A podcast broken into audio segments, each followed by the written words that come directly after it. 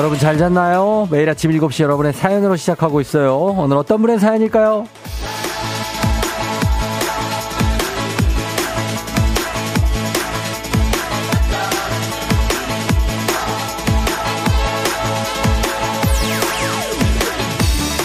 6871님, 강원도 종합 리조트에서 근무 중인 김 과장입니다.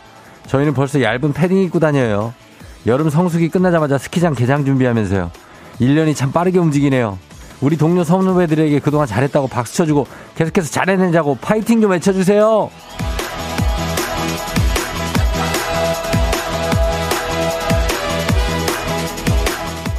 그러니까 벌써 9월이고 이제 가을입니다. 1년이 이렇게 또 쏜살같이 지나가고 있어요. 뭘 했다고 벌써 9월이야 이러고 계신 거 아니죠?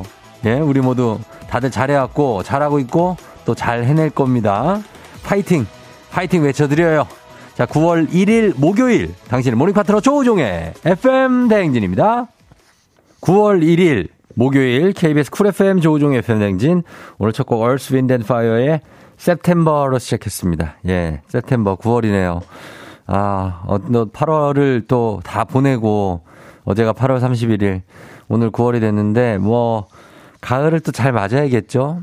여름이 간 게 조금 아쉽기도 하고, 근데 오늘 날씨가 진짜 9월이 됐다는 것을 뭐 실감하게 해주겠다는 듯이 기온이 조금 더 내려간 것 같습니다. 예, 조금 더 쌀쌀한데 뭐 이렇게 추울 정도까지는 아닙니다.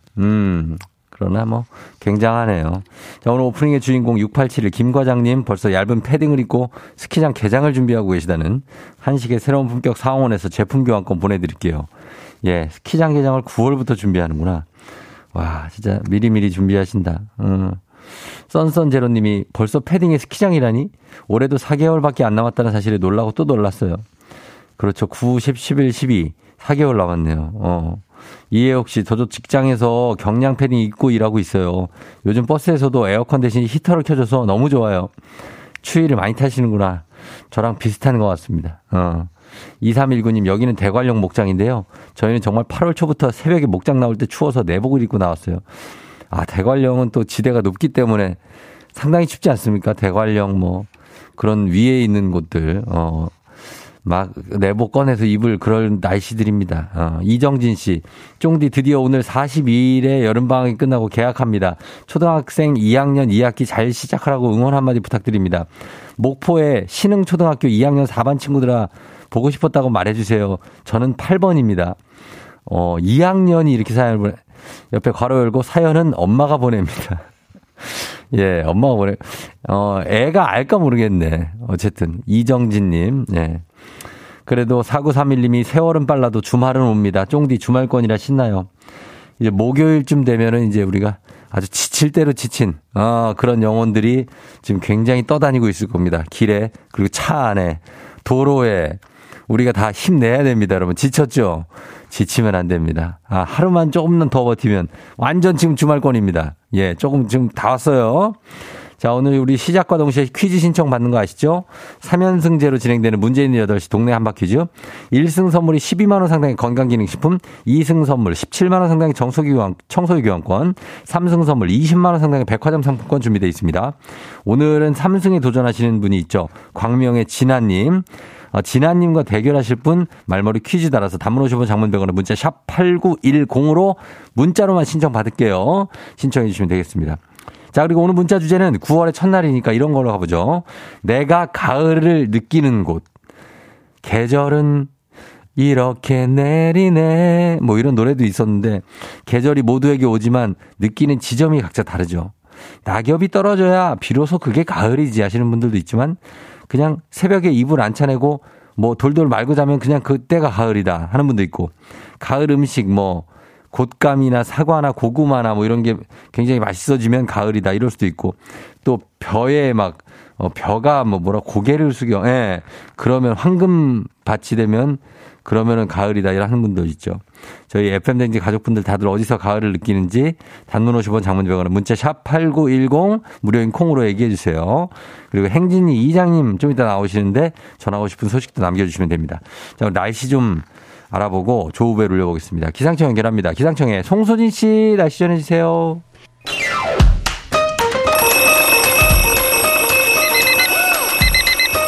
매일 아침을 깨우는 지독한 알람 대신에 쫑디가 조우종을 올려드립니다. FM댕진의 모닝콜 서비스 조우종입니다.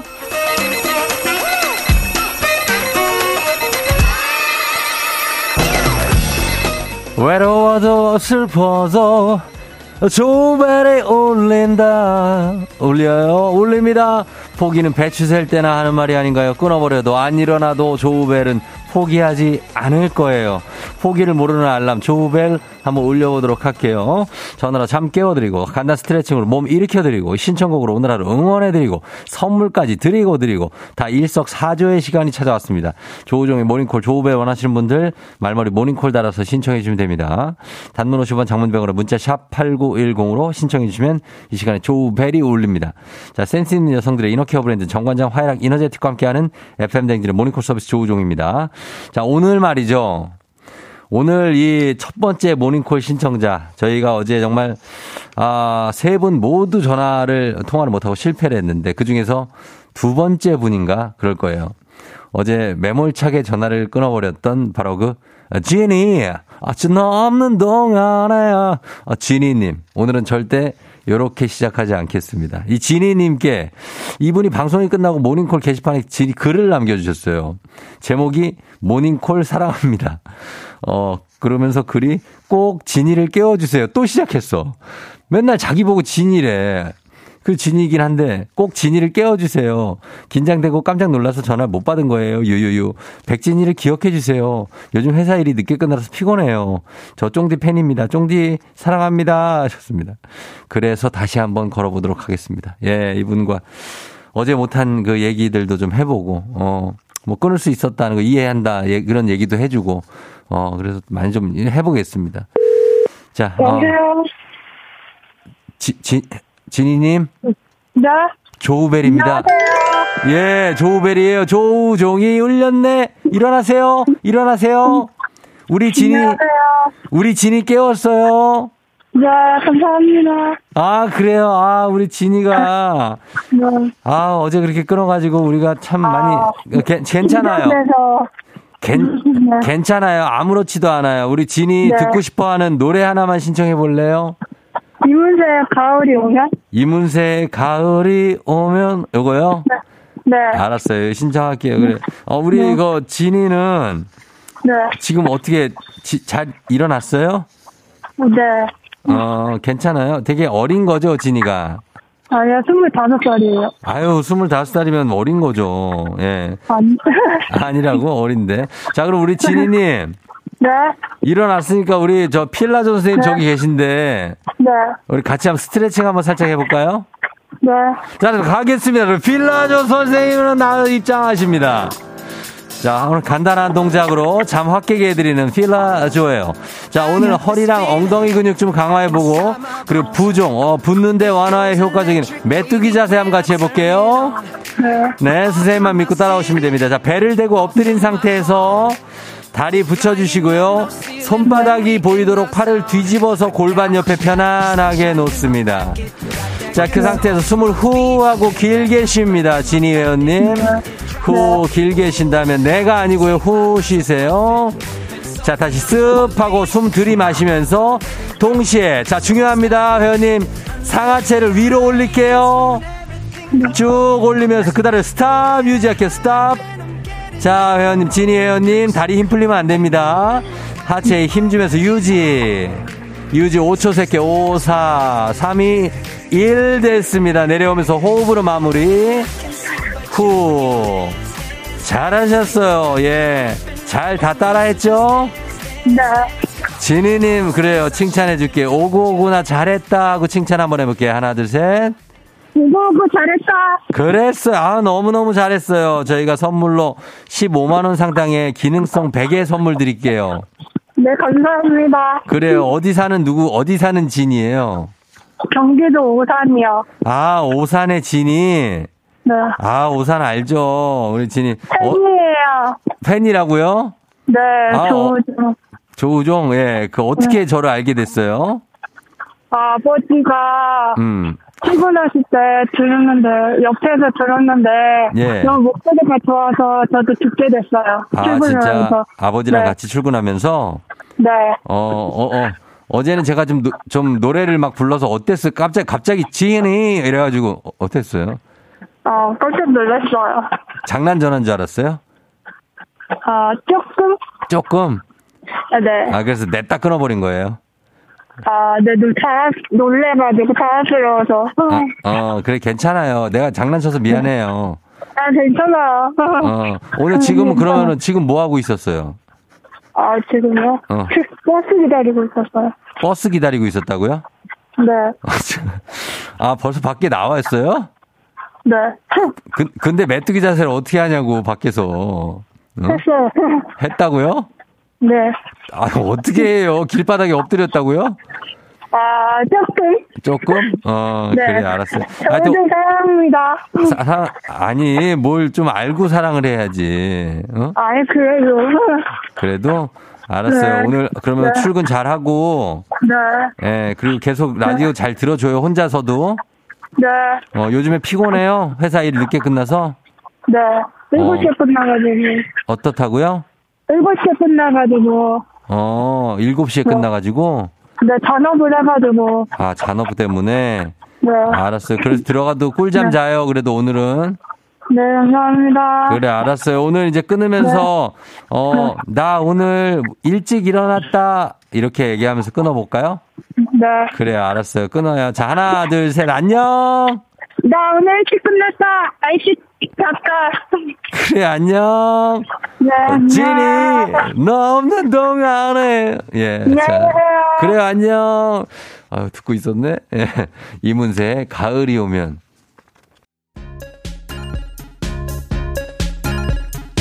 FM대행진에서 드리는 선물입니다. 수분 코팅 촉촉헤어 유닉스에서 에어샷 U. 당신의 일상을 새롭게 신일전자에서 프리미엄 DC펜. 이너뷰티 브랜드 올린아이비에서 아기 피부 어린 콜라겐, 아름다운 식탁 창조 주비푸드에서 자연에서 갈아 만든 생와사비, 판촉물의 모든 것 유닉스 글로벌에서 고급 우산 세트, 한식의 새로운 품격 사홍원에서 간식 세트, 문서 서식 사이트 예스폼에서 문서 서식 이용권, 메디컬 스킨케어 브랜드 DMS에서 코르테 화장품 세트, 갈배 사이다로 속 시원하게 음료, 첼로 사진예술원에서 가족사진 촬영권, 천연 화장품 봉프레에서 모바일 상품 교환권, 아름다운 비주얼 아비주에서 뷰티 상품권, 미세먼지 고민 해결 뷰인스에서 올인원 페이셜 클렌저, 에브리바디 엑센코리아에서 블루투스 이어폰, 소 나이산 세차 독일 소낙스에서 에어컨 히터 살균 탈취 제품, 판촉물 전문 그룹 기프코에서 KF94 마스크, 주식회사 산과드레에서 한줌 견과 선물 세트, 의사가 만든 베개 시가드 닥터필로에서 3중 구조 베개, 하남 동네복국에서 밀키트 복요리 3종 세트, 지친 직장인의 활력충전 트레서피에서 옥타코사놀 함유 건강기능식품, 블라인드의 모든 것 월드블라인드에서 교환권, 베베모린에서 어린이 스킨케어 릴리덤 프로바이옴 교환권, 홍삼과 아르기닌의 첫 만남 약사가 만든 아약 홍삼기닌 교환권, 여에스터 박사의 에스터 포뮬러에서 글루타치온 필름, 건강식품 브랜드 닥터필에서 필름형 프로폴리스 앤 이뮨, 제부도 하늘길 서해랑에서 해상 케이블카 탑승권, 당신의 일상을 새롭게 신일전자에서 공기청정기, 건강을 생각하는 다양에서 오리 스테이크 세트를 드립니다.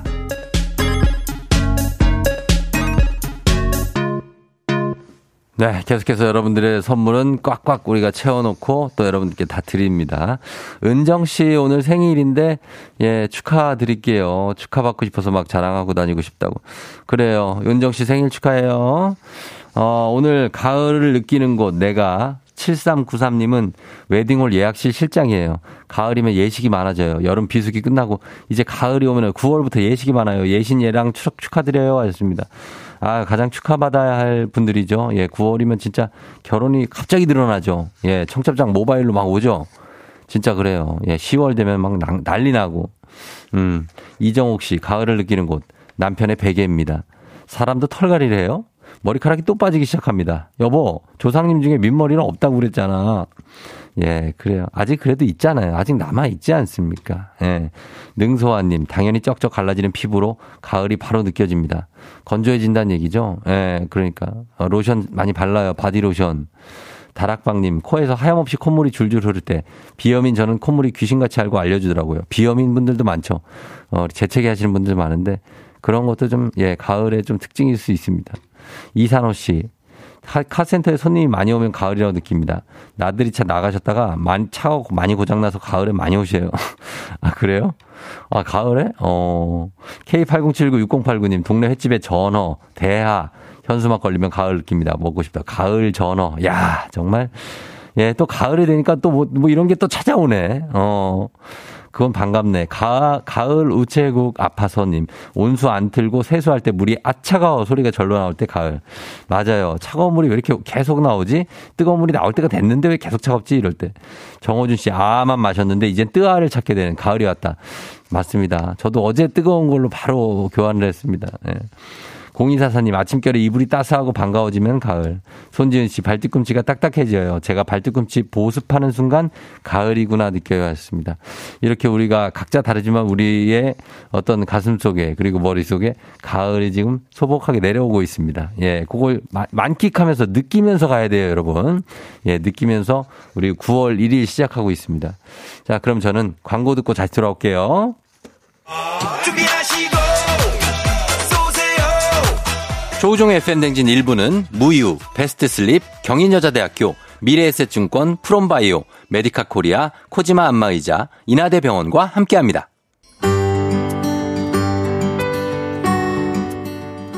자, 우리는 1부 끝곡 들으면서 또 계속해서 가을을 맞이합니다. 윤건, 가을에 만나.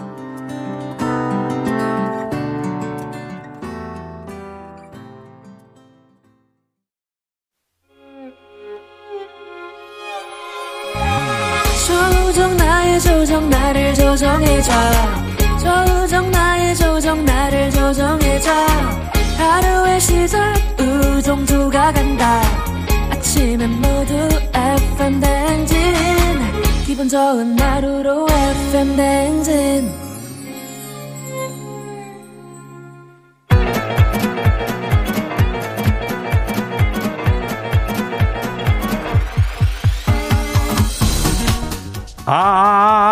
아이고, 참, 이거, 마이크 테스트 하는겨, 예, 이상이야? 예, 괜찮요.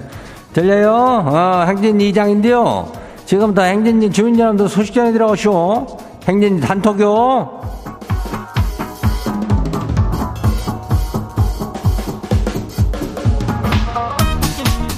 그래요, 행진이 단톡 소식 다 들었쇼? 예, 그지, 못 들었죠? 아이고, 날이 그냥, 저기 9월이 되니까 날씨가 좀 한 조금 이렇게 떨어지면 몸이 찌뿌드해요. 그죠?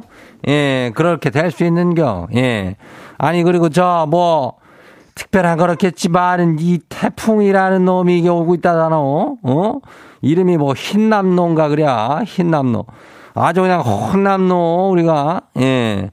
이거 조심해요. 이거 초강력 허대니까, 이게 날아나갈 것 같은 거는 미리미리 들여놓고, 이거 잘 묶어놓고 그래야 돼요. 우리 주민 여러분들은, 축대나 이런 데는 조심해요. 그리고 우리 항시 조심하고 안전하게 해야 된다고 우리 이장이 주민 여러분들 당부 말씀드립니다. 하고, 예. 그리고 저 동네 한바 퀴즈 신청 다들 하고 있죠? 예, 간단한 퀴즈 하나만 풀면 되니까. 그러면 선물이 막 가는겨. 10몇만 원씩 가요. 예, 문자 보내면 돼요. 샵 8910하고 단문은 50원이 장문이 100원이니까 이 짝으로 신청하고 한 문제 풀면 되는겨. 예. 그리고 우리 행진이 단톡 소개된 주민 여러분들은 복요리 교환권 드린다. 예, 그러니까 많이 보내줘요. 그리고 행진이 단톡 한번 봐요. 첫 번째 거시기 봐요. 예. 8135 주민요. 이장님, 8살 아들이 학교 늦지 말라고 빨리 먹고 가라고 밥을 국에 말아줬더니, 지는 밥 따로 국 따로 먹으려고 그랬다고 밥을 안 먹겠다고 그냥 계속 생고집 부리고 있쇼. 하여튼간에 지 아빠 닮아가지고 고집이 더럽게 세요. 아침부터 골치 아파 줄 것이오. 이거라면은 밥을 이미 국에다가 말아가지고 지금 하나가 됐는데, 요거를 이제 다시 뺄 수 없다는 것을 아는 8살 아들 놈이 이게, 자기는 따로 먹으려고 했다는 어떤 그런 수작을 부리고 있는 거 아뇨? 아, 요거는 빨리빨리 어떻게든 셋, 둘, 하나, 이렇게 해가지고 그냥, 먹어서 보내요. 예, 그럼 되는겨. 다음 봐요. 애들은 또 이렇게 해서 혼나면서 크는겨. 두 번째 거시기 봐요. 김경철 주민요. 이장님, 집 비상금 좀 찾아줘요. 아, 작년부터 게임기 살라고 남은 용돈을 1,000원, 500원 이렇게 해가지고 저기 해가지고 한 35만 8,000원이 있는데 감쪽같이 사라졌슈. 아내한테 물어봤더니 지는 절대 아니래요.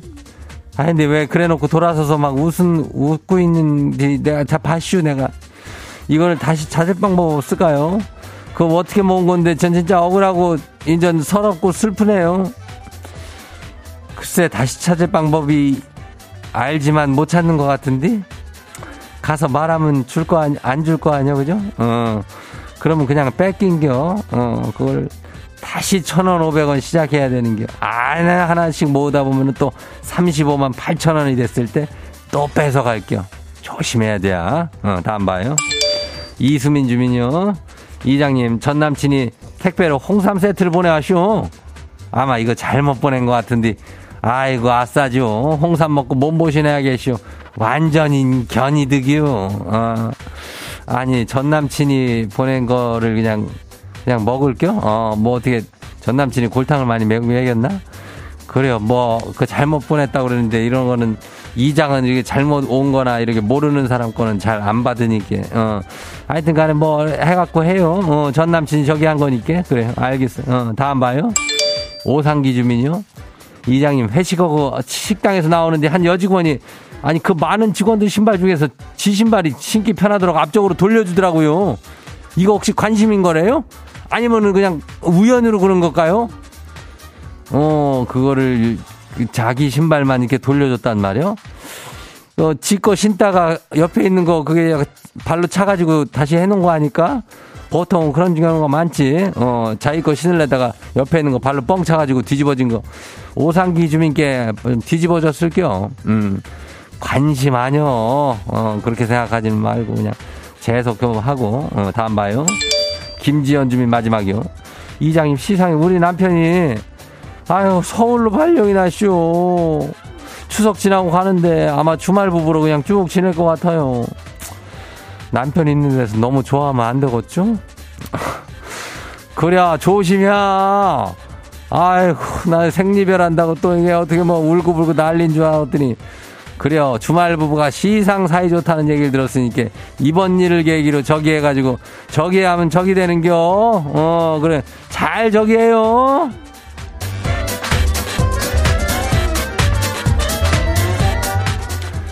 오늘 소개된 행진이 가족들에게는 복요리 교환권이 나간대요. 요거 챙겨드리니 야무지게 챙겨요. 그리고 행진이 단톡 매일 열려요. 매일 열리니까 행진이 가족들한테 알려주고 싶은 정보나 소식이 있으면은 행진이 요 말머리 달아가지고 여기 보내주면 돼요. 단문이 50원이 장문이 100원이 문자가 샤퍼고 89102니까 콩은 무료죠. 그래요. 우리는 노래 듣고 올게요. Just amazing. 마마무 러블레인. 안윤상의 빅마우스. 저는 손석석 회입니다. 명절을 앞두고 문자 사기를 조심하셔야 되겠지요. 최근 3년간 메신저 피싱의 42%가 명절 기간에 발생했다고 하고요. 명절 기간에 선물 배송이 늘어나는 특징을 악용한 거지요. 자세한 소식 누가 전해실까요? 네, 살림꾼 수미가 알려드릴게요. 예. 명절 잘 보내라고 안부 문자들 하잖아요. 예. 그러면서 막 모바일 상품권도 오고 그러는데 거기 주소가 있다? 그러면 이거는 일단 의심을 하셔야 돼요. 잘못 눌렀다가는 내 스마트폰이 싹 다 털려버릴 수가 있는 거예요. 이게. 아하, 명절 인사를 하면서 낚는군요. 그래요. 그러니까 아주 조심해야 돼요. 그리고 그런 거 있잖아. 무슨 상품 거래 번호가 어쩌고 저쩌고 하면서 무슨 앱 다운받으세요 하는 거. 예. 그런 거 함부로 눌렀다간 큰일 나요.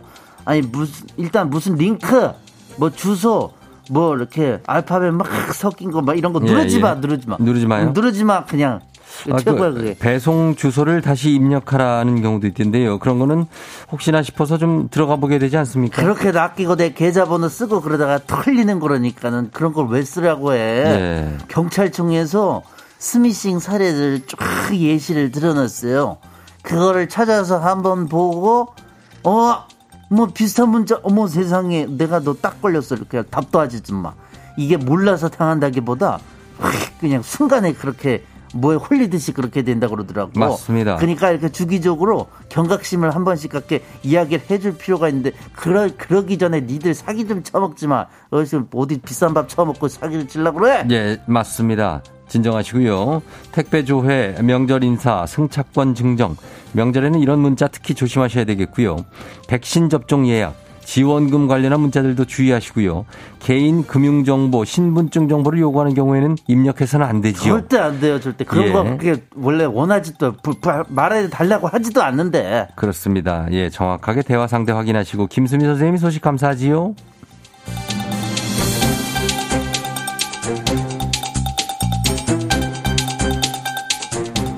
다음 소식입니다.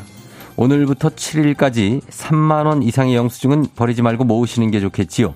중소벤처기업부에서 상생 소비 복권 이벤트를 진행한다고 하는데요. 이거는 누가 전해주시죠? 안녕하십니까. 남아당 대표 박영진입니다. 예. 요즘 제가 영수증을 들여다보고 있지 않습니까? 저랑 같이 보시죠. 영수증? 그거 요즘 안 하는 걸로 알고 있는데. 하고 있나요?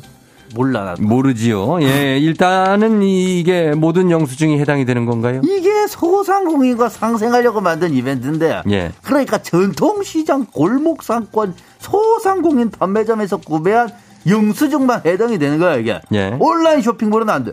유흥업소 안 돼. 소상공인들 살려주는 거니까. 예. 근처 가게나 식당 같은 데 가서 3만 원 이상만 결제하면 응모가 가능해, 이게. 자, 그럼 복권이라면 당첨금은 얼마나 되지요? 1등이 500명인데 예. 100만 원. 2등 1000명 50만 원.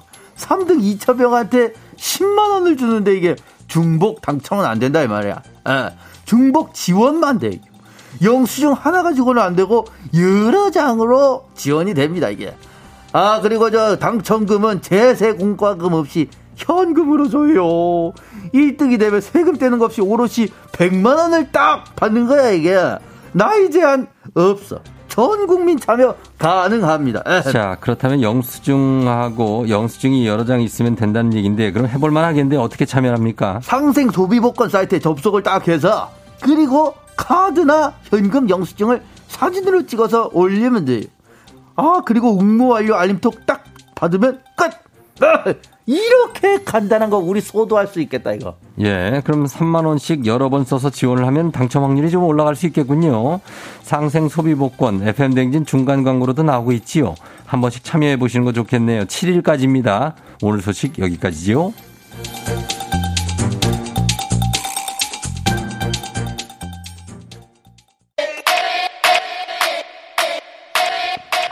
뉴진스, 어텐션.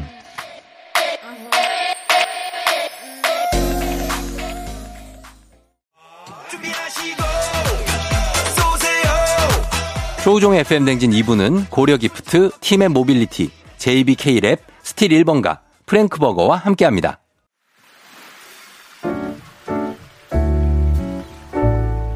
마음의 소리.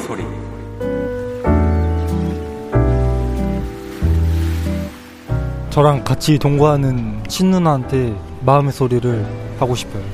누나, 지금 3달에서 4달째 같이 살고 있는데 일도 바쁜 것도 알고 있긴 한데 집에 와가지고 맨날 잠만 자지 말고 청소도 같이 하고 빨래도 같이 하고 시간 되면은 밥도 같이 먹고 그런 시간이 있었으면 좋겠어.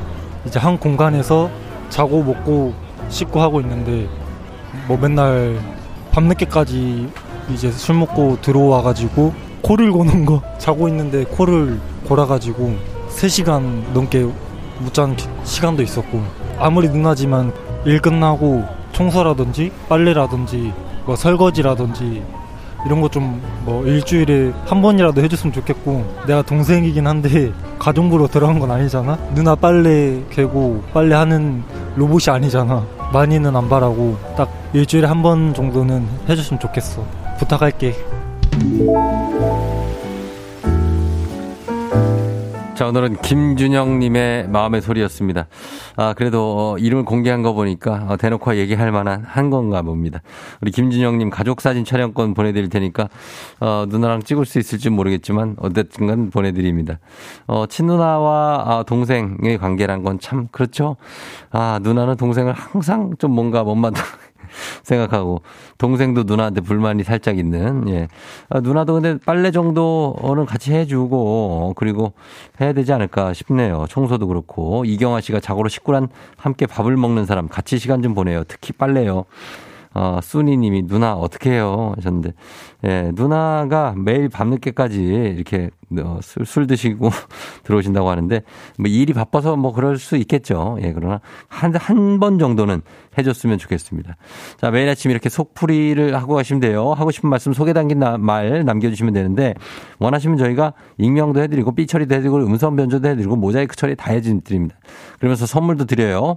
카카오 플러스 친구 조우종의 FM댕진 친구 추가하시면 자세한 참여 방법 보실 수 있으니까 많은 참여 부탁드리고, 3부 저희 문제 있는 8시 동네 한바 퀴즈 시작합니다. 퀴즈 풀고 싶은 분들 퀴즈로 말머리 달아서 샵 8910 단문 50원 장문 100원 문자로 신청해 주시면 되겠습니다. 5955님, 조우종님, 저 오늘 6큐 끝나고 첫 출근이에요. 출근하면서 힘내라고 오늘 라디오로 처음 들어요. 아기도 저랑 떨어져 어린이집에 길게 있는데, 아, 각자 시간 잘 보내고 올 수 있게 응원해 주세요. 그럼요. 기분 좋게 출근해야 됩니다. 5955님 파이팅이에요. 자, 그러면서 저희는 음악 듣고 다시 돌아오도록 하겠습니다. 퀴즈 신청 여러분 계속해 주세요. 문자로만. 음악은 데이식스 이븐 오브 데이의 나 홀로 집에. 오늘 내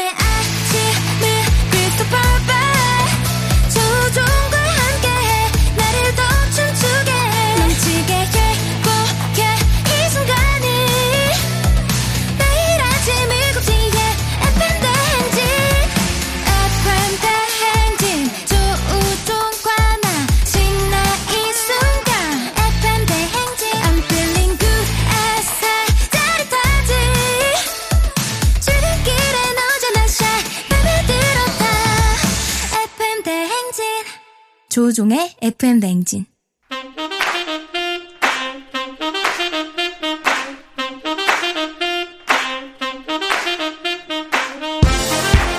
바쁘다 바빠 현대사회, 나만의 경쟁력이 필요한 세상이죠. 눈치, 지식, 순발력 한 번에 길러보는 시간입니다. 경쟁이 꼽히는 동네 배틀, 문제 있는 8시 동네 한바 퀴즈.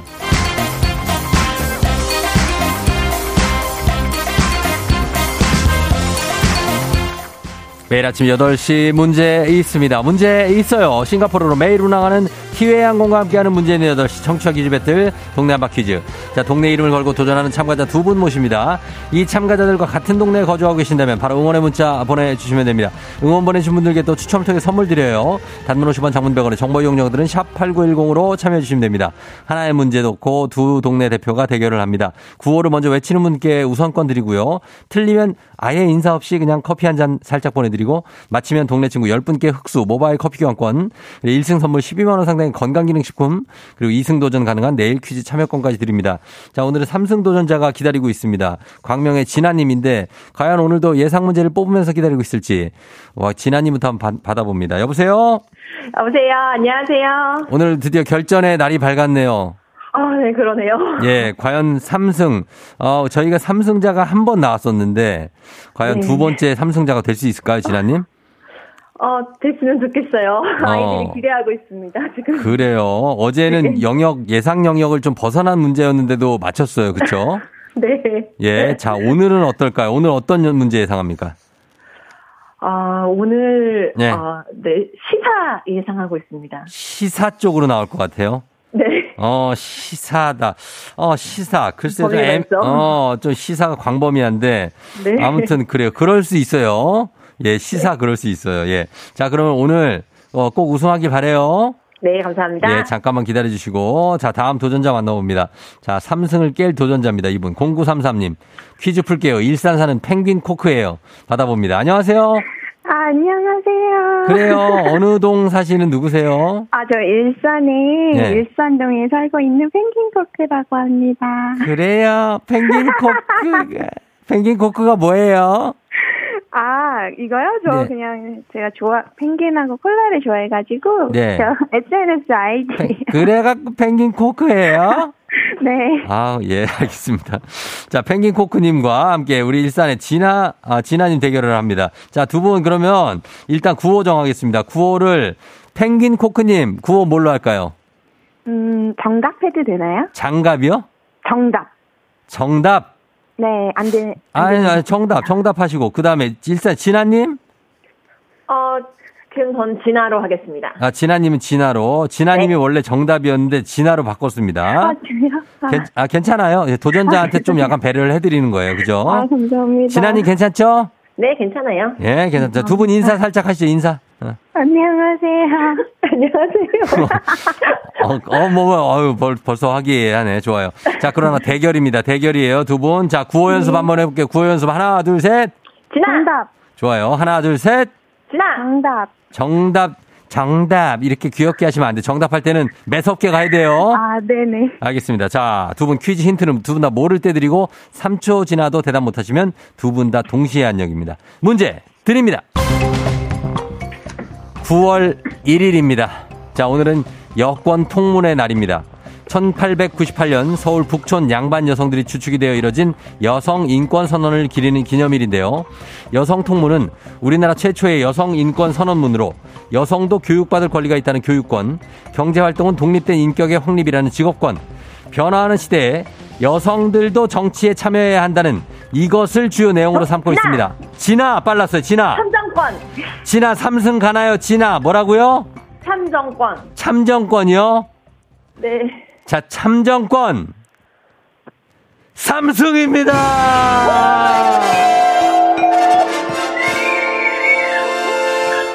삼승 성공하는 진아님입니다.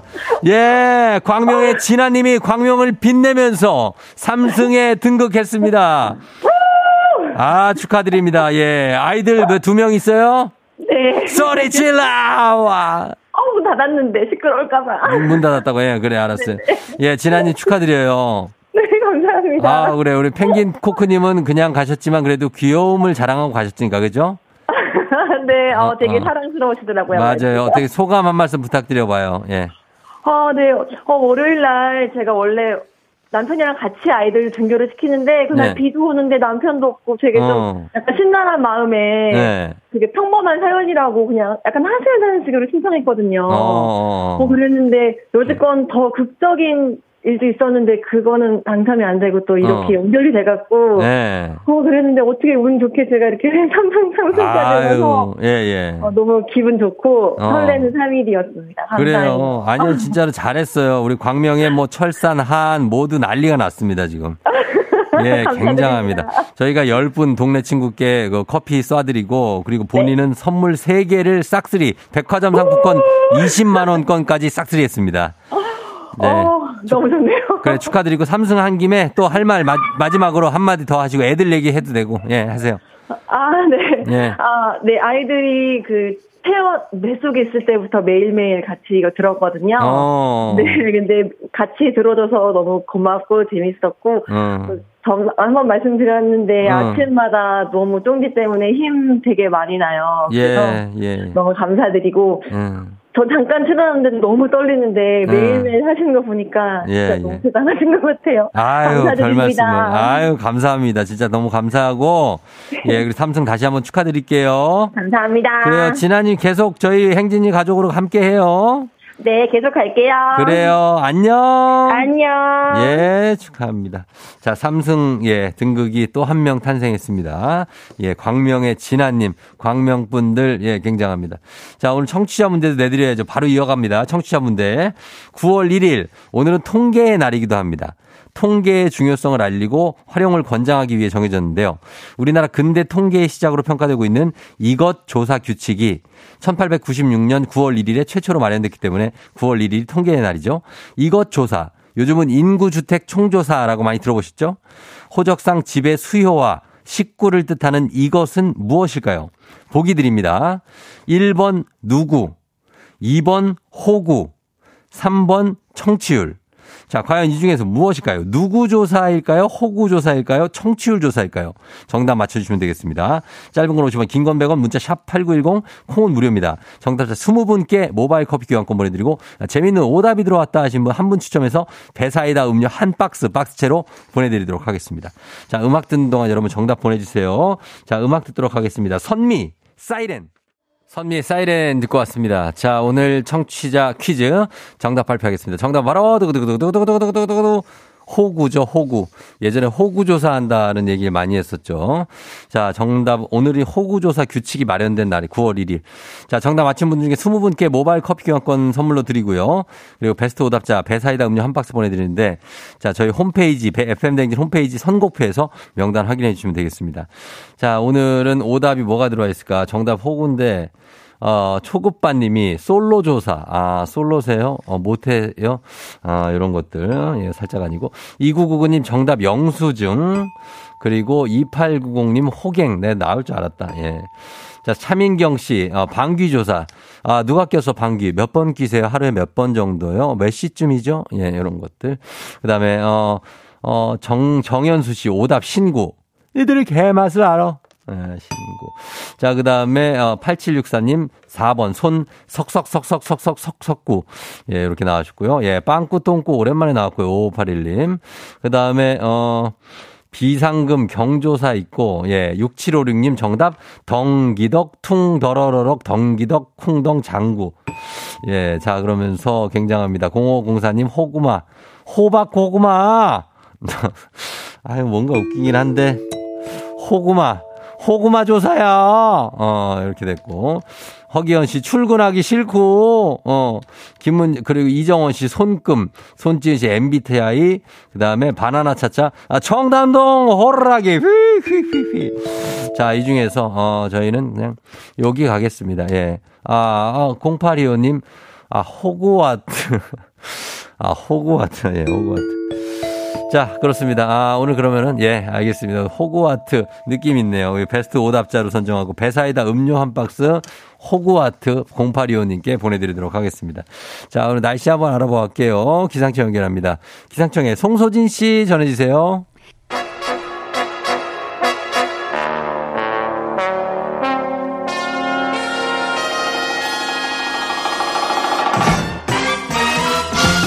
간추린 모닝뉴스 KBS 김준범 블리블리 기자와 함께하도록 하겠습니다. 네. 자, 바로 하자마자 변세용 씨가 범블리님 안녕하세요 하시는데 변세용 씨는 잘 모르는 분인가요?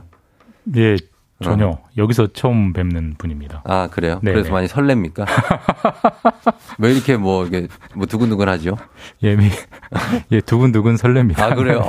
변세용 씨가 항상 좋아하셔. 보면 범블리 들어오면 거의 가장 먼저 감사합니다. 이렇게 문자를 남겨주시고 류현수 씨도 범블리 반갑다고 하셨고 박소영 씨도 그리고 허울리 씨는 허일구 씨는 추앙한다고 합니다, 범블리.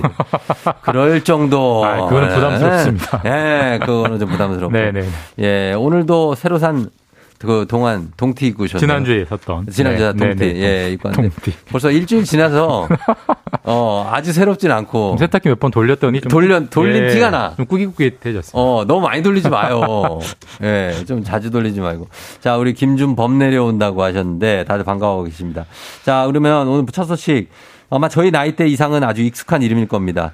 네. 이분이 이제 성이 미하일일 거예요. 미하일 고르자바초프. 어떻게 하세요, 이걸? 맞습니다. 이분은 예전에 서기장이었잖아요. 서기장, 대통령. 그렇죠. 다 네. 했죠. 예전 소련의 대통령이 세상을 떠났죠. 예, 이제 미하일 고르바초프.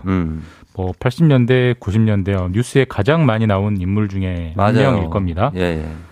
현지 시간으로 그제, 그러니까 8월 30일에 이제 사망을 했고요.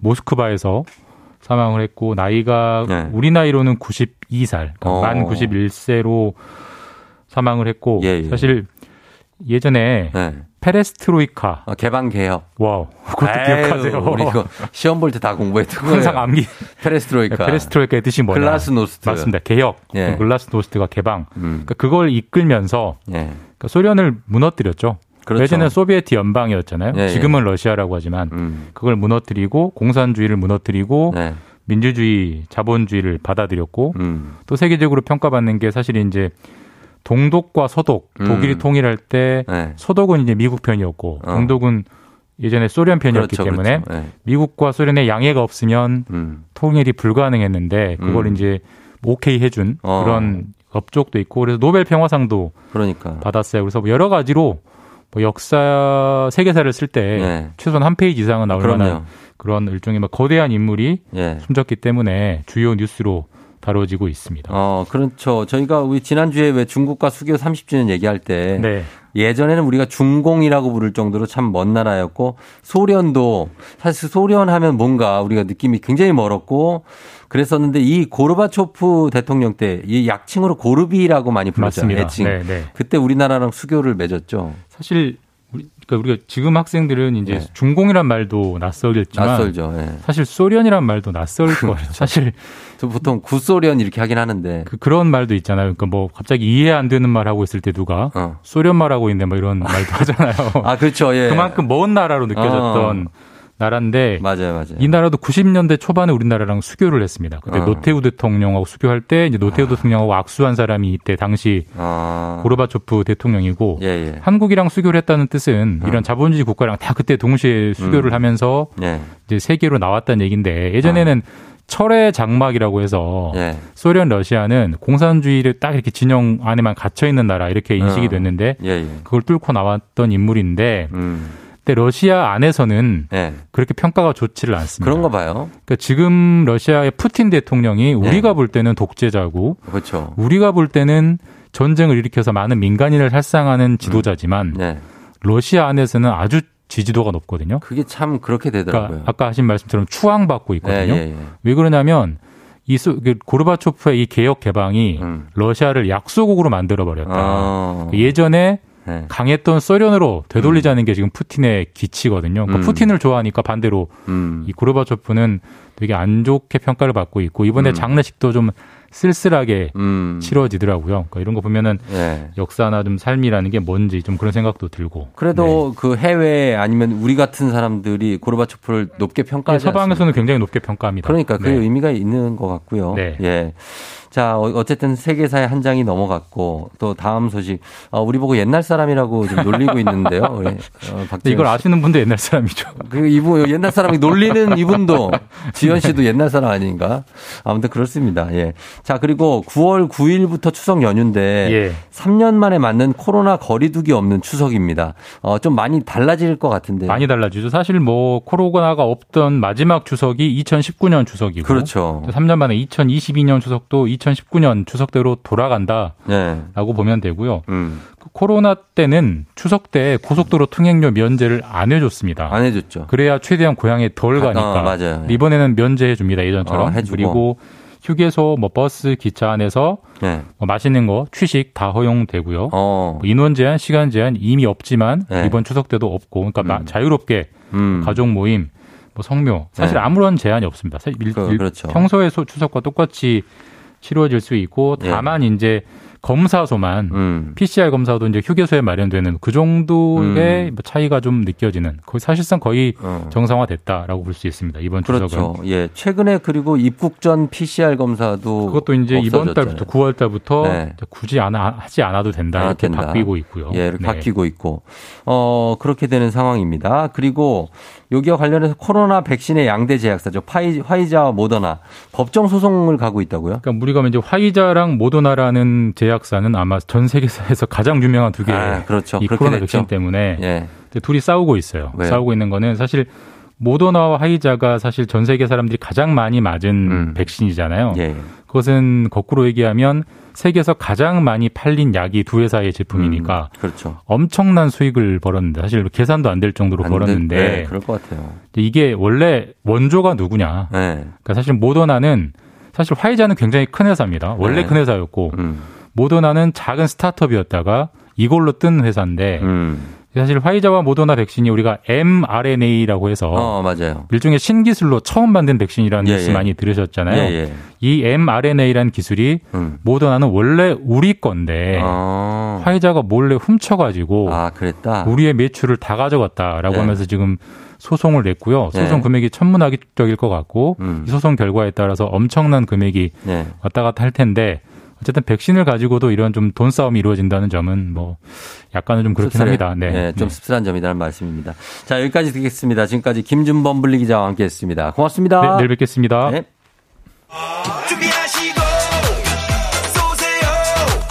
조우종의 FM댕진 3부는 지벤 FNC, 오프린트미, LG화학 렛제로, 금성침대, 와우프레스, 프리미엄 소파의 기준 에싸, 종근당 건강, 르노코리아 자동차 QM6, AIA 생명보험, 엔나이튼과 함께합니다.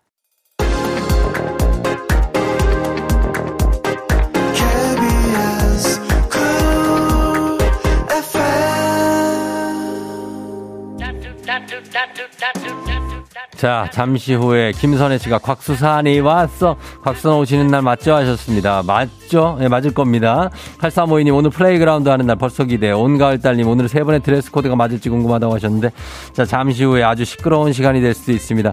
예, 우리 플레이그라운드로 돌아올 텐데 여러분 그때까지 기다려주시고, 4454님 오늘 직원들 다들 서로서로 잘 이겨내자, 힘든 시간 응원해주고 싶다고 하셨습니다. 예, 저도 응원합니다. 그러면서 잠시 후 돌아올게요.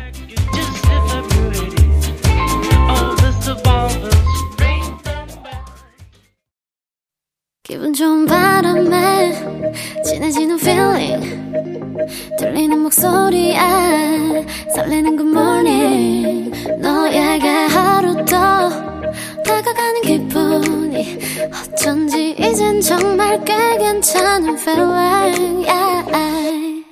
매일 아침 조우종의 FM 댕진. Legendary.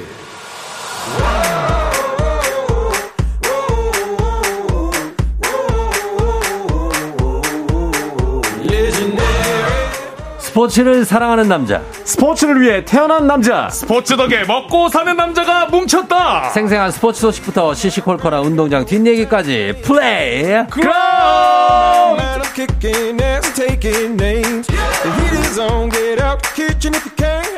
몸은 느려도 현란한 멘트와 어떤 인터셉트를 구사하는 분입니다. 야구장의 장래 아나운서 곽수산 님부터 어서 오세요. 안녕하세요. 산이산이 곽수산입니다. 아, 곽수산이 왔어. 아, 예. 아, 예. 자, 그리고 쫑디와 곽수산이 아무리 철벽 수비로 가로막아도 목표를 향해 달리고 또 달리는 굉장한 최전방 공격수 같은 분입니다. KBS N스포츠 캐스터 강성철 팀장 어서 오세요. 네, 반갑습니다. 회사에서는 팀장, 여기서는 막내 강성철입니다. 예, 네, 반갑습니다. 예, 잘 지냈어요? 네, 아, 예. 잘 지냈습니다. 아, 오늘 3샷이 네. 아, 굉장한 데스코드인데, 아, 이거 강성철님 어떻게 된 거죠?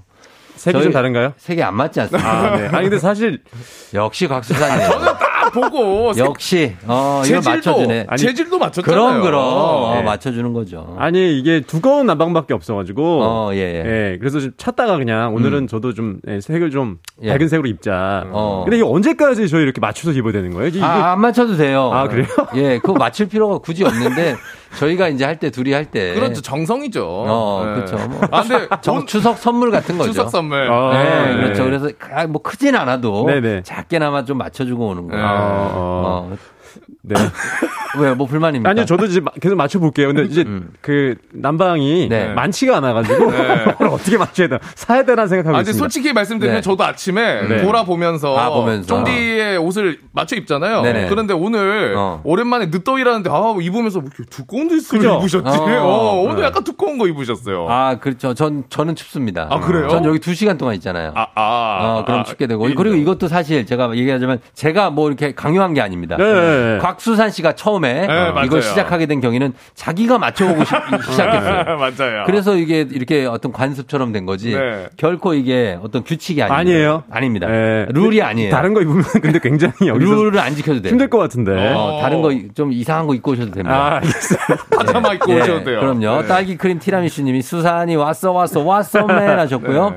변은주 씨가 오늘은 제대로 스포츠 소식 들 수 있을까요? 세 분의 플레이를 보는 것 같아요. 김은정 씨 과연 첫 소식 전하니까 몇 분이 걸릴 거 있구나. 아니, 근데 진짜 지난번에 한 10분 걸리지 않았나요? 아, 아니 어제 보니까 우리 최태성 선생님은 선생님. 네, 시간이 남더라고요. 거기 남아요. 그리고 우리 쫑디가 다 들어주시고 얘기를. 아, 들어줘야죠. 근데 저는 이거 끝까지 이야기 스포츠 소식 다 한 적이 없는 것 같아요. 최태성 선생님은 나이가 많잖아요. 아, 그렇습니까? 그리고 한참 어르신이고. 아, 예. 그러니까 하고 강성철 팀장은 최태성 선생님이 선생님일 때 중학생이었잖아요. 고등학생. 네네네. 그러니까 얼마나 새파란. 네. 저희 은사님. 네.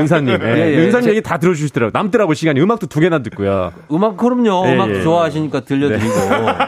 근데 저희 또 오늘은 언제 들어가요? 듣고 싶은 음악이 있어요. 좋아하는 뮤지션이 누굽니까? 아, 뮤지션 생각도 안 나고 좀 빨리 소식을 좀 전해드리고 싶은데. 한 명만 좋아하시는 뮤지션이 얘기해봐요. 아, 좋아하는 뮤지션이요? 어떤 뮤지션이요? 저는 근데 우리 국내 가수. 방금 발라드예요? 발라드. 누구? 예전에 김민종 씨 굉장히 좋아했어요. 김민종 씨. 김민종 너무 좋죠. 너무 좋아. 아니 난 웃긴 했지만 난 김민종이 형 진짜 좋아하거든요. 너무 좋죠. 너무 좋아요. 나도 괜찮아. 난 기대어. 아니 이게 기가 막혀. 아니 오늘 스포츠 하늘 아래서랑 착한 사랑 이런 것들은 네. 귀천도에 그때 진짜 테이프 늘어날 때까지 들었죠. 난리나요. 오늘 네. 그러면은 오늘은 네. 특별히 우리 강성철 팀장이 원하는 음악을 근데 오늘은 현 PD가 틀어주겠다. 아 진짜요? 요거 예전에 또 향수를 느낄 수 있는 약간 그 마지막 그 노래인데 그거. 마지막 그거? 마지막 승부 그 노래. 마지막 승부? 네네. 김민규. 아 예 그 노래가 좀 있는데. 예. 근데 일단 소식을 전해야지 노래를 알 수는 없는 거야. 자, 이 3샷이 정말 마음에 든다고 0414님이 얘기하셨고, 그 다음에 3인조 발라드 그룹 같다고 김선혜 씨. 아, 발라드 그룹. 3604님이 수요 없는 공급. 수요 없는 공급이라고. 지금 저희가 너무나 많은 공급을 하고 있고, 네. 청취자 여러분들이 수요가 없을 수도 있다고 합니다. 아하. 값이 싸겠네요. 네네네. 네. 그리고 팀장님 당당하게 하세요. 네네. 당당하겠습니다. 네, 시옷 이용. 여기서 지금 막내라서 좀 그런데. 그렇습니다. 예. 그리고 0984님이 오늘 스포츠 소식 얼마나 성공할까요? 플레이오프 그라운드 들으려고 주차장에서 기다리고 있다. 아, 빨리 가야 되는 거 아닙니까? 네, 이팔리사님 코너 이름 바꿀까요? 그들만의 수다로. 아, 그렇지 않습니까? 우리 청취자 여러분과 다 함께 하는 수다입니다. 그렇죠, 네네. 그렇죠. 네, 그러면, 자, 뭐 어떤 걸로 갈 건데요? 네?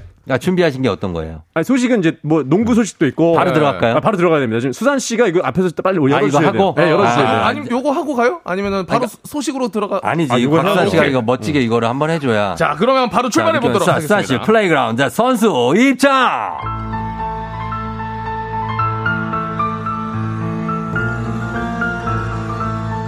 조정의 FM댕진! 선발 라인업을 소개합니다!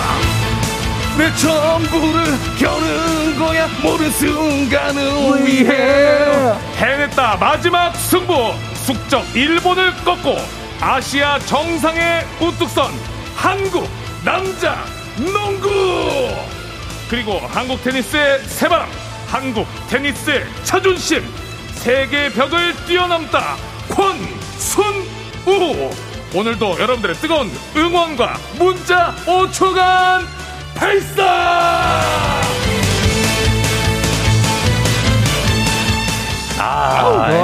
야구장 온 것 같아요. 야구장. 예, 오늘도 경기가 있는데 아침부터 미리 예열 중입니다. 야, 기가 막히네. 야구장에서는 어떻게 멘트를 합니까, 이거를? 야구장에서 요거 그대로 가요. 거의 그대로 가요. 에이, 어떻게 그대로 가? 거의 그대로 갔죠. 진짜? 예. 시그니처 멘트가 있을 거 아니에요? 시그니처 멘트는 일단 환영 인사. 그리고 어떻게 합니까? 오늘도 인천 우리 랜더스필드 찾아오신 팬 여러분들 진심으로 환영의 말씀드리겠습니다. 곽수산입니다 하고 자, 오늘도 승리 팬 여러분들과 함께 만들어 가도록 하겠습니다. 승리를 향한 박수와 함성 5초간 발사.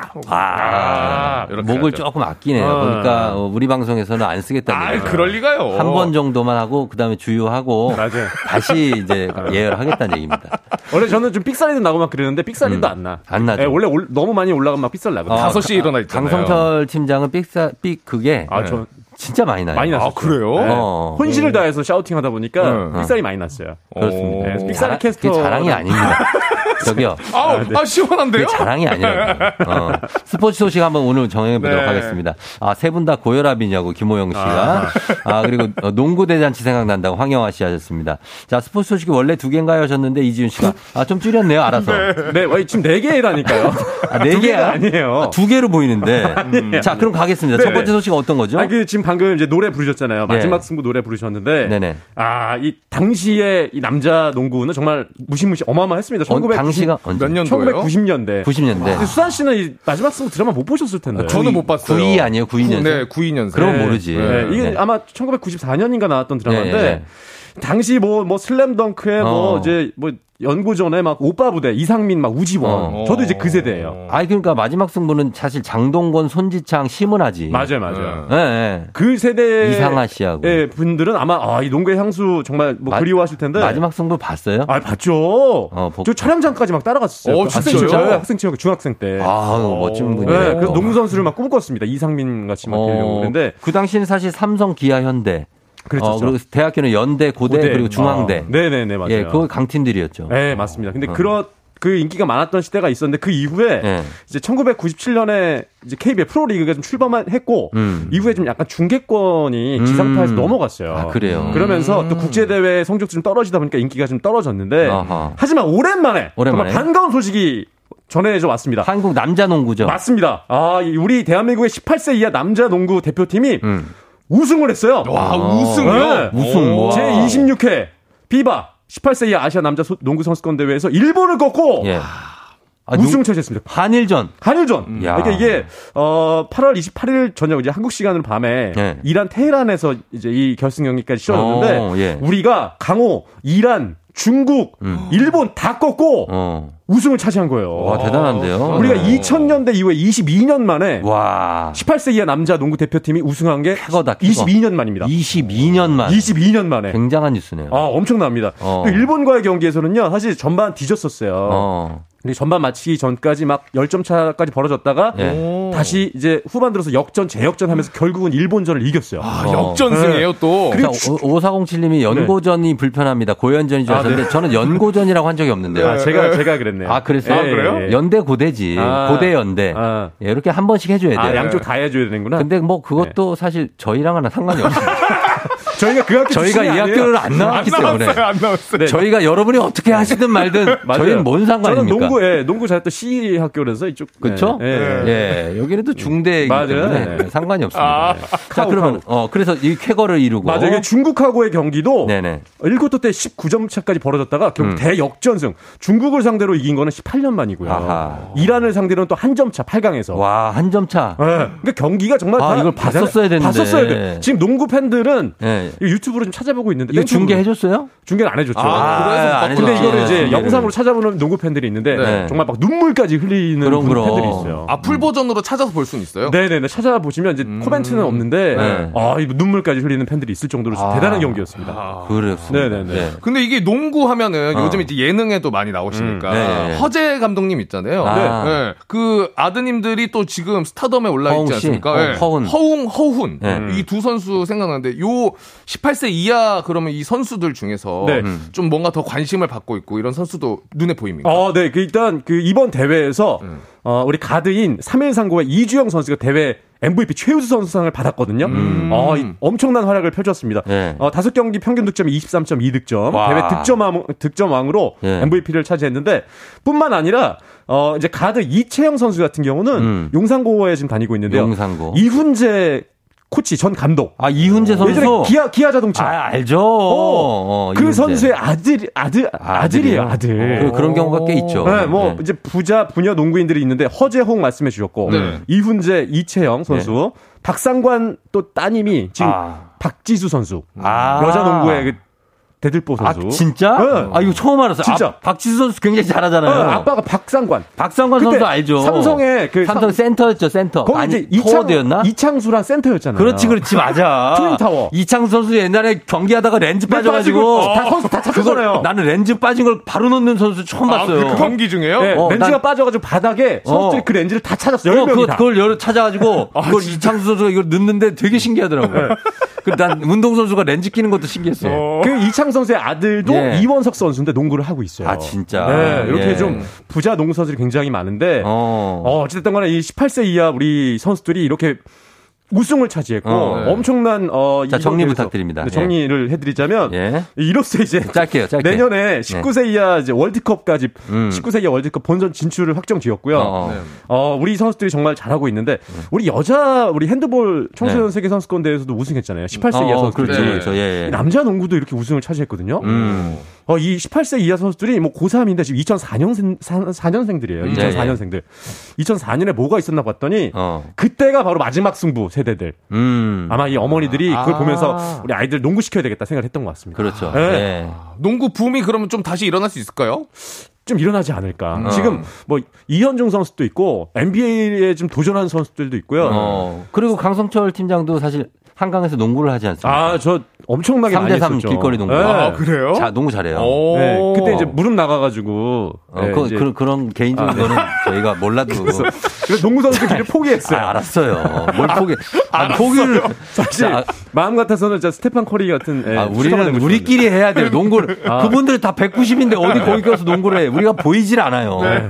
그리고 여기 보니까 김유택 선수 아들 농구하는데 최진수 선수.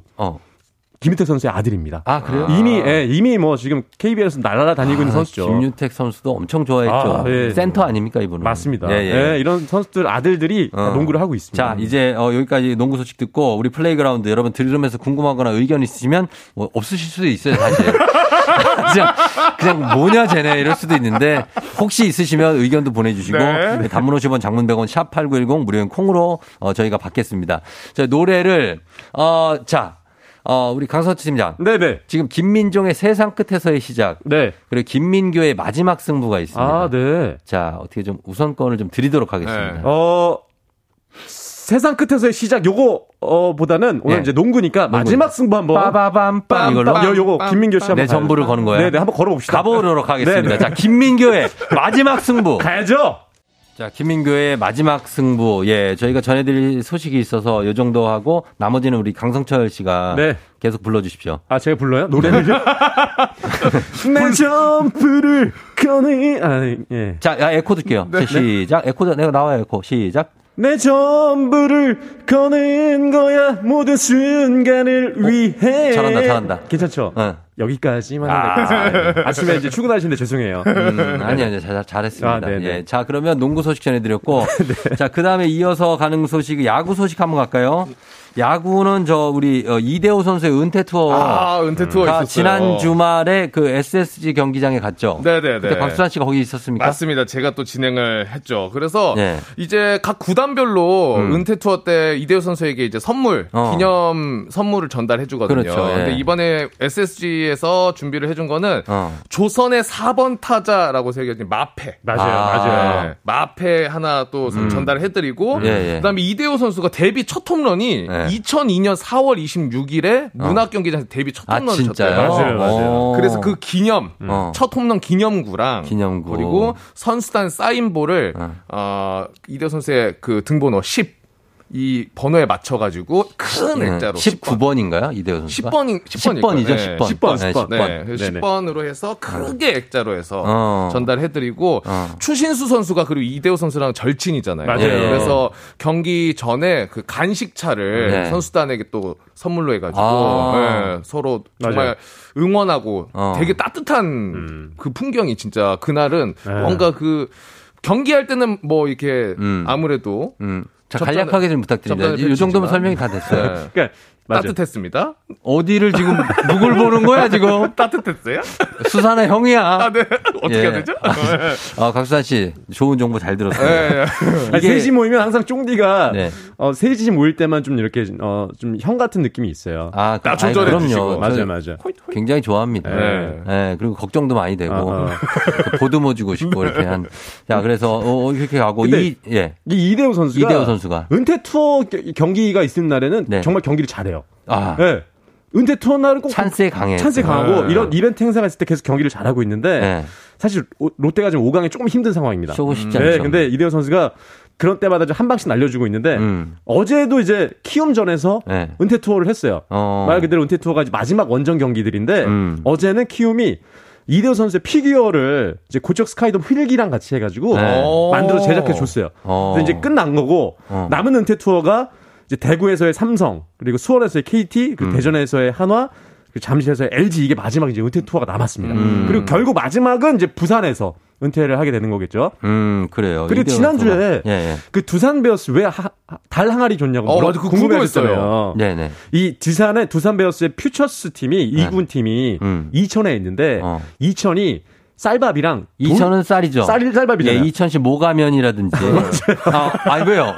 실제로 있는 지명입니다. 네, 그런 쪽에. 그리고 항아리가 돌 항아리. 네, 달 항아리가. 네, 그래서 유명하대요. 특산품이 도자기인데 도자기라서 거기 이천 도자기죠. 네, 맞아요. 도자기가 유명해서 이대호 선수의 그 좌우명 가장 큰 실패는 도전하지 않는 것이다. 그리고 이전에 이승엽 선수 투어할 때는 이승엽 선수의 좌우명인 진정한 노력은 결코 배신하지 않는다. 이렇게 항아리를 선물했습니다. 아, 그런 의미가 있었구나. 맞아요. 그런 의미였어요. 네, 근데 은퇴 투어 진짜 너무나 감사했던 게 그 은퇴 투어 시간 자체에는 정말 경기장에 계신 모든 분들이 응원가도 같이 불러주시고 서로 앞으로 좀 앞길을 응원하는 그런 분위기가 되게 좋더라고요. 네. 그럼요. 예, 그래서 순위와 관련 없이 우리 이대호 선수가 타율도 좋고 네. 지금 기록을 세우고 있으니까 그걸 보는 재미도 롯데 팬들은 있을 것 같아요. 네, 맞습니다. 예, 그렇습니다. 네. 여전히 1위는 제가 볼 때는 이제 SSG가 거의 확정인 것 같고, 그리고 2위는 뭐 지금 LG가 가고 있고, 3, 4, 5위 여기 싸움이 맞아요. 매우 치열하게 재밌게 펼쳐지지 않을까. 롯데도 아직 5강에 희망이 있습니다. 롯데도 아직 아직은 아니에요. 네, 아직 5강 희망이 있어요. 예. 오, 자, 그렇습니다. 그리고 김민정 씨가 뭘 궁금해해야 하는지 모르겠어요. 그냥 듣기만 해도 재미는 있네요. 아쉽습니다. 시간이 좀 있는데 우리 권순우 선수 얘기도 좀 드려야 되는데. 권순우 선수요? 네. 예, 얘기를 해야 되는데 살짝 해볼까요? 그럼 네, 짧게. 그 권순우 선수가 US 오픈에 출전하고 있는데 US 오픈이 이제 4대 테니스 메이저 대회예요. 그렇죠, 메이저죠. 메이저 대회 마지막 이제 US 오픈, 호주 오픈. 프랑스 파리, 그리고 윈블던 그리고 US 오픈. 아, 이제 쫑디는 모르는 게 없어요. 그러니까. 아, 이런 거 다 외워야 돼요. 네, 맞아요. 이거 예전에 막 시험 내도 시험에 나옵니다. 예. 네. 근데 이 마지막 이 US 오픈 1라운드를 지금 넘었습니다. 예. 네. 우리 권순우 선수가 1라운드 통과했어요. 1라운드 넘었죠. 1라운드가 수산 씨 이게 몇 명이 1라운드인지 아세요? 혹시? 몇 명이요? 테니스 네. 2명이서 하잖아요. 네. 2명이 넘었어요. 몇 명? 2명이 넘었어요. 2명 그러면 누가 우승해? 한 명이 우승해요. 네. 아니지. 네. 아니에요? 예. 네. 그러니까 128명. 그렇지. 그게 1라운드. 예. 네. 이제 넘어서면 이제 64강에 들어가요. 64강 가고. 그다음 맞아요. 네. 벽이 그럼 32강, 16강, 8강 이렇게. 그러니까 3라운드까지 가면은 이제 32강 막 들어가고 그러는 거거든요. 벽이 높구나. 엄청 높아요. 힘드네요. 네. 그러니까 지금 이제 1회전을 통과했는데 네. 권순우 선수가 가장 잘했던 게 이제 3라운드까지 진출하는 게 가장 잘했거든요. 네. 2회전까지 올랐던 게 2020년이었었고. 우리 이제 이영택 선수 기억나십니까?